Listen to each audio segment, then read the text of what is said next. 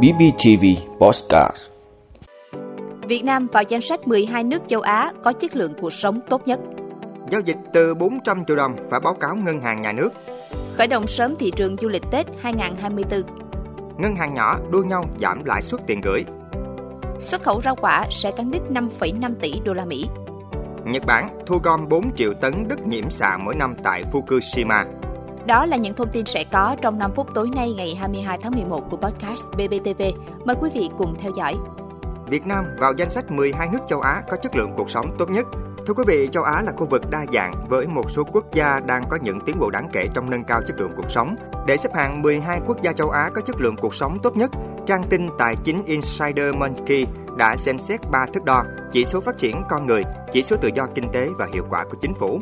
12 quốc gia châu Á có chất lượng cuộc sống tốt nhất được xếp theo thứ tự từ hạng 1 đến hạng 12 bao gồm Singapore, Nhật Bản, Hàn Quốc, các tiểu vương quốc Ả Rập Thống Nhất UAE, Brunei, Qatar, Malaysia, Bahrain, Indonesia, Ả Rập Saudi, Bhutan và Việt Nam. Giao dịch từ 400 triệu đồng phải báo cáo ngân hàng nhà nước. Thưa quý vị, từ ngày 1 tháng 12, giao dịch từ 400 triệu đồng trở lên phải báo cáo ngân hàng nhà nước. Đây là nội dung theo quyết định 11-2023, thay thế quyết định 20-2013 của Thủ tướng Chính phủ. Quyết định này quy định mức giao dịch có giá trị lớn phải báo cáo Ngân hàng Nhà nước Việt Nam theo Điều 25 Luật Phòng chống rửa tiền. Đối tượng báo cáo là tổ chức tài chính, tổ chức cá nhân kinh doanh ngành nghề phi tài chính có liên quan quy định tại khoản Điều 4 Luật Phòng chống rửa tiền năm 2022. Khởi động sớm thị trường du lịch Tết 2024 Thưa quý vị, hiện nay nhiều doanh nghiệp lữ hành đã khởi động sớm thị trường tour Tết Giáp Thìn 2024 với nhiều sản phẩm mới. Không chỉ các tour tuyến, sản phẩm mới mà để kích cầu du lịch, các doanh nghiệp đã xây dựng nhiều chương trình với giá rẻ hơn để hấp dẫn du khách trong dịp Tết sắp đến. Với dự báo thị trường du lịch sẽ có tỷ lệ tăng trưởng tốt hơn 200 chương trình tour trong nước và nước ngoài đã được đưa ra chào cho du khách. Trong đó thị trường mục tiêu là Đà Nẵng, Phú Quốc cùng với miền Bắc, miền Tây còn thị trường nước ngoài tập trung vào các nước Hàn Quốc, Nhật Bản, châu Âu, Úc, Mỹ, Đông Bắc Á. Ngân hàng nhỏ đua nhau giảm lãi suất tiền gửi. Thưa quý vị, thanh khoản dồi dào trong khi tín dụng tăng chậm nên nhiều ngân hàng phải tiếp tục hạ thêm lãi suất đầu vào. Đáng chú ý trong danh sách giảm lãi suất huy động lần này xuất hiện hàng loạt ngân hàng quy mô nhỏ như NCB, GP Bank, Ocean Bank. Theo biểu lãi suất mới công bố, Ngân hàng Thương mại Cổ phần Quốc dân NCB giảm lãi suất huy động các kỳ hạn từ 1 đến 12 tháng, với mức giảm từ 0,1 đến 0,2% một năm. Ngân hàng Đại dương Ocean Bank giảm lãi suất với mức giảm cao nhất lên đến 0,3% một năm. Ngân hàng dầu khí toàn cầu GP Bank cũng giảm lãi suất thêm 0,2 đến 0,3% một năm. Kể từ đầu tháng 11 đến nay đã có hơn 20 ngân hàng cả quy mô lớn lẫn nhỏ giảm lãi suất huy động, trong đó có những ngân hàng đã giảm lãi suất lần thứ hai trong tháng này.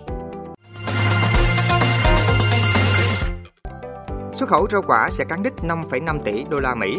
Thưa quý vị, 11 tháng đầu năm xuất khẩu rau quả ước đạt 5,2 tỷ đô la Mỹ, tăng 70% so với cùng kỳ năm ngoái và là mức cao nhất từ trước đến nay. Số liệu được Hiệp hội Rau quả Việt Nam vừa công bố. Các doanh nghiệp xuất khẩu trái cây cho biết cuối năm tiêu thụ rau quả sẽ tiếp tục tăng cao khi Trung Quốc vào mùa lễ hội.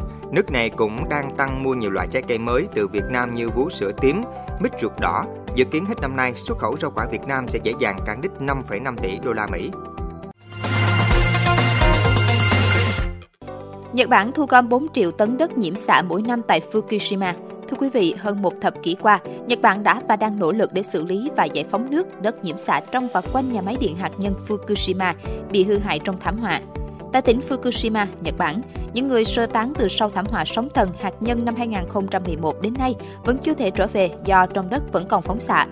Trong thời gian này, Nhật Bản đang tiến hành quá trình xả nước thải phóng xạ đã được xử lý từ nhà máy điện hạt nhân Daiichi ở Fukushima ra biển.